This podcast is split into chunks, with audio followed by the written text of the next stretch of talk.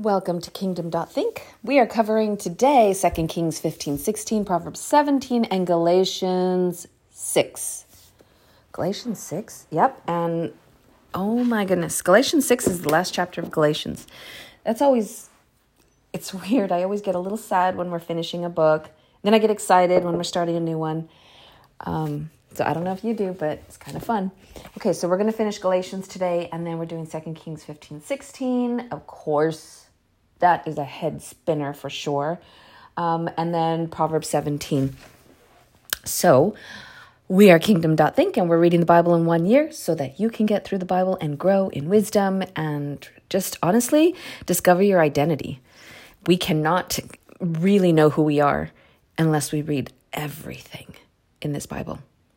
If we're picking and choosing the verses, sometimes they're out of context, and sometimes that's, um, yes, that's good to read it in that way, but it's also good to read it in the whole picture so that you know everything that's going on.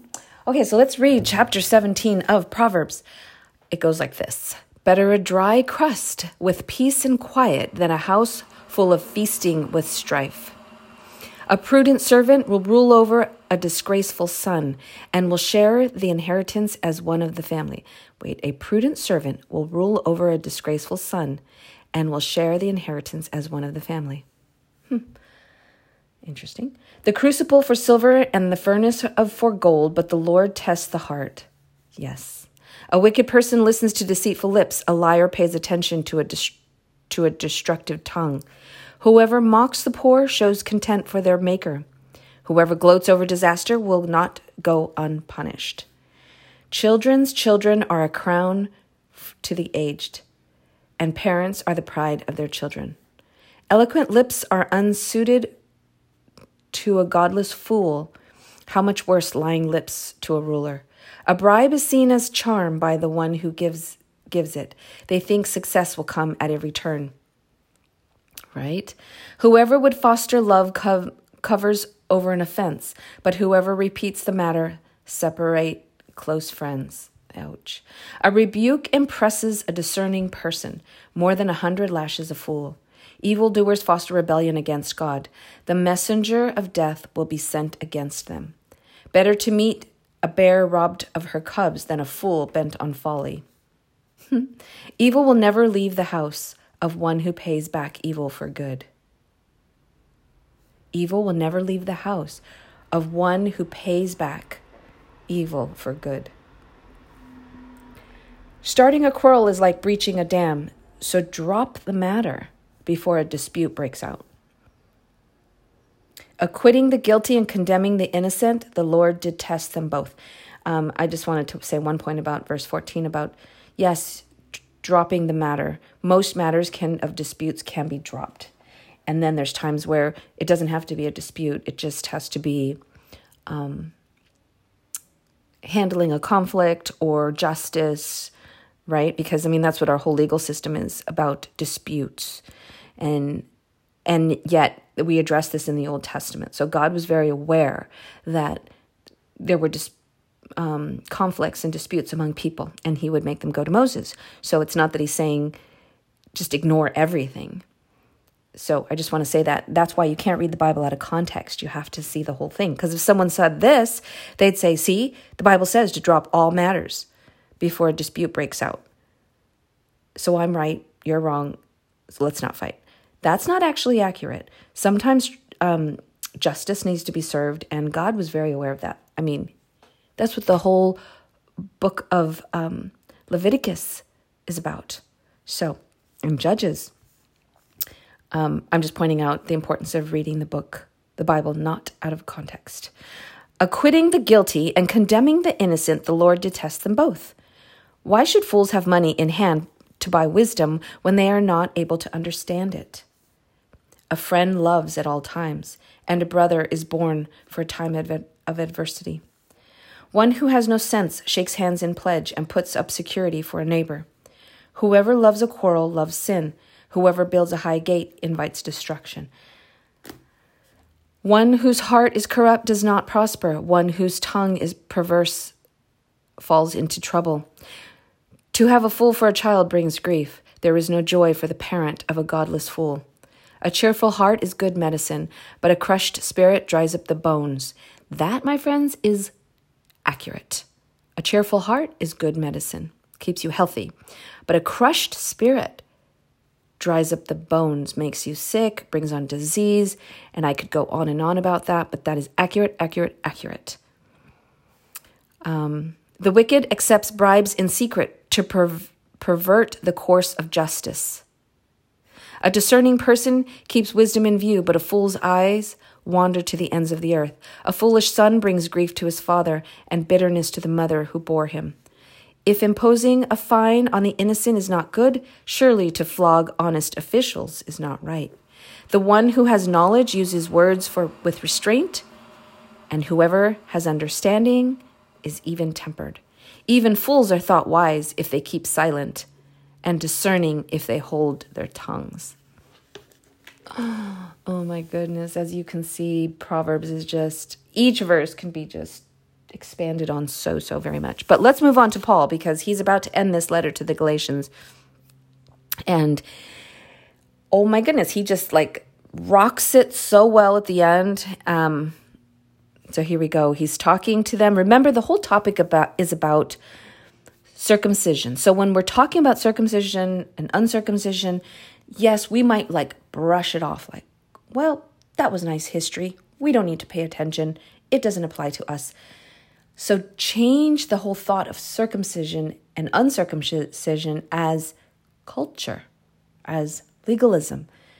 What kind of things do we follow in culture, thinking we're doing right because the culture says so? But is that really what the Bible says? Is that really what God says? So, yes, it does apply. So, when you hear that, don't just brush it off. Just really think how does it apply to us? Brothers and sisters, if someone is caught in sin, you who live by the Spirit should restore that person gently. But watch yourselves, or you also may be tempted. Carry each other carry each other's burdens, and in this way you will fulfill the law of Christ. If anyone thinks they are something when they are not, they deceive themselves. Each one should test their own actions. Then they can take pride in themselves alone without comparing themselves to someone else, for each one should carry their own load. Nevertheless, the one who receives instruction in the word should share all good things with their, inherit- their instructor.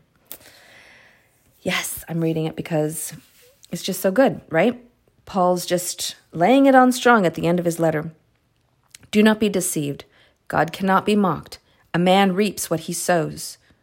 Whoever sows to please their flesh, from the flesh will reap destruction. Whoever sows to please the Spirit, from the Spirit will reap eternal life. Let us not become weary in doing good, for the proper time will reap a harvest if we do not give up. Therefore, as we have opportunity, let us do good to all people, especially to those who belong to the family of believers. This is such a good letter that he's writing to the Galatians because he's just teaching them how to live, teaching them who they are, how to have the benefit. He's not trying to scold them of doing wrong. He's trying to entice them and encourage them to do good because the harvest is going to be so beautiful and awesome. And he's trying to teach them to stand on God's ways and in a relationship with with Jesus versus culture.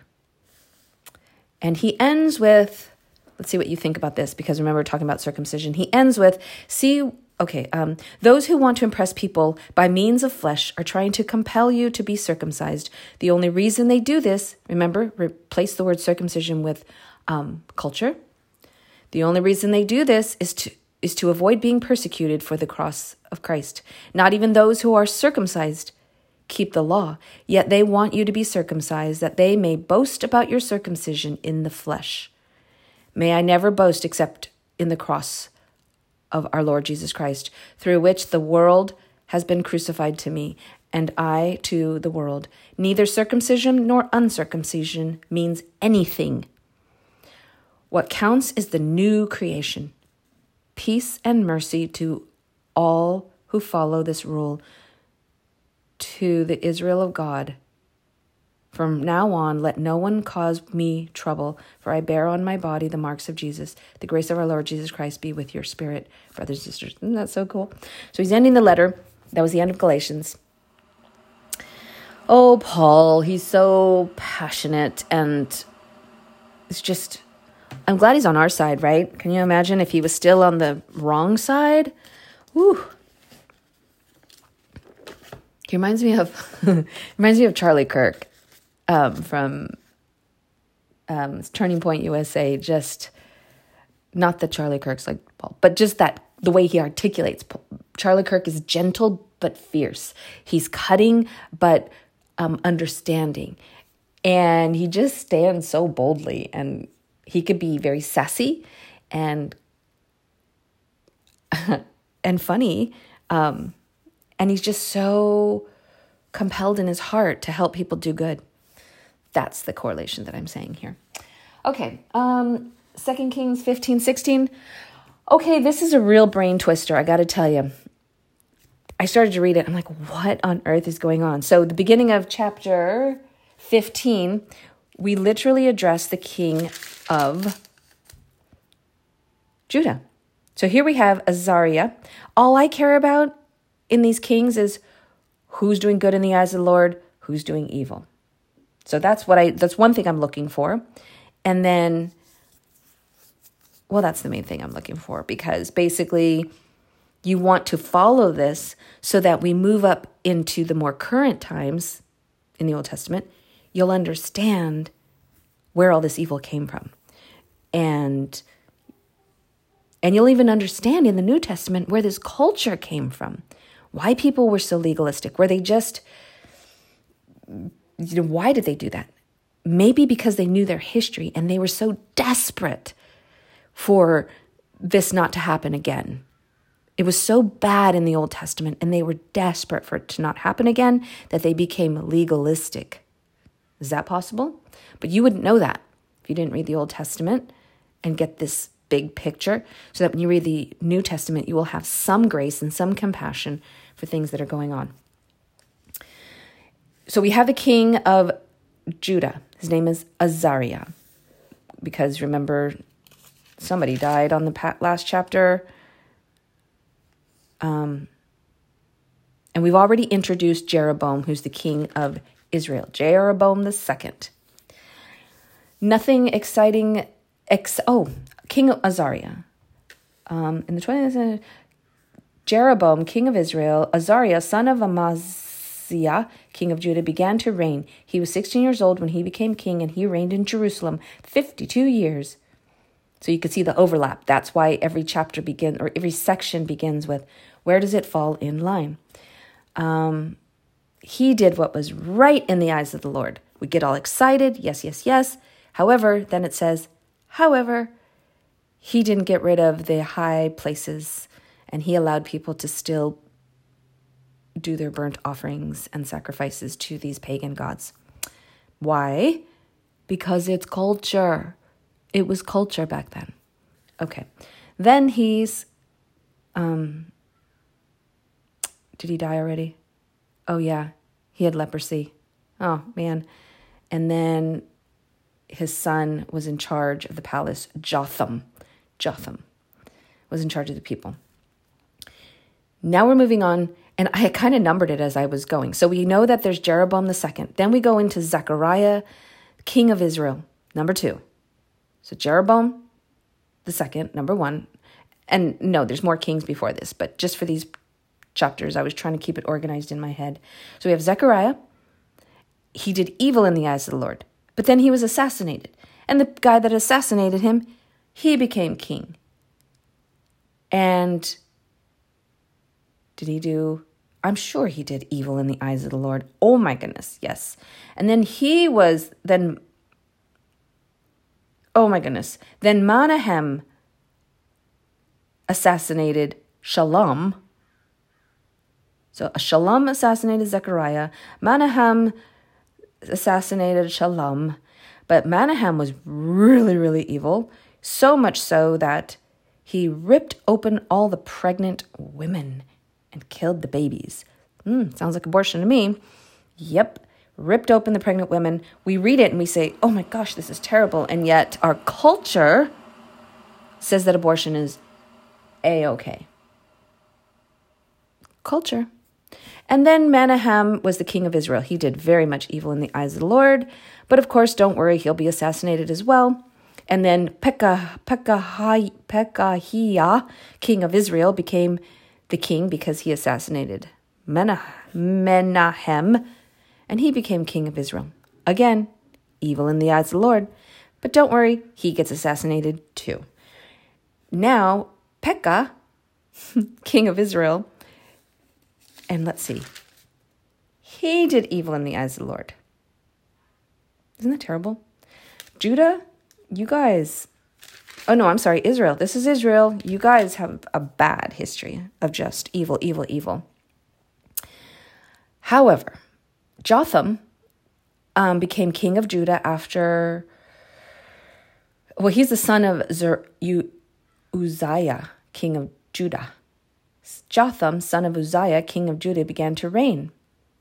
He was 25 years old when he became king, and he reigned in Jerusalem 16 years.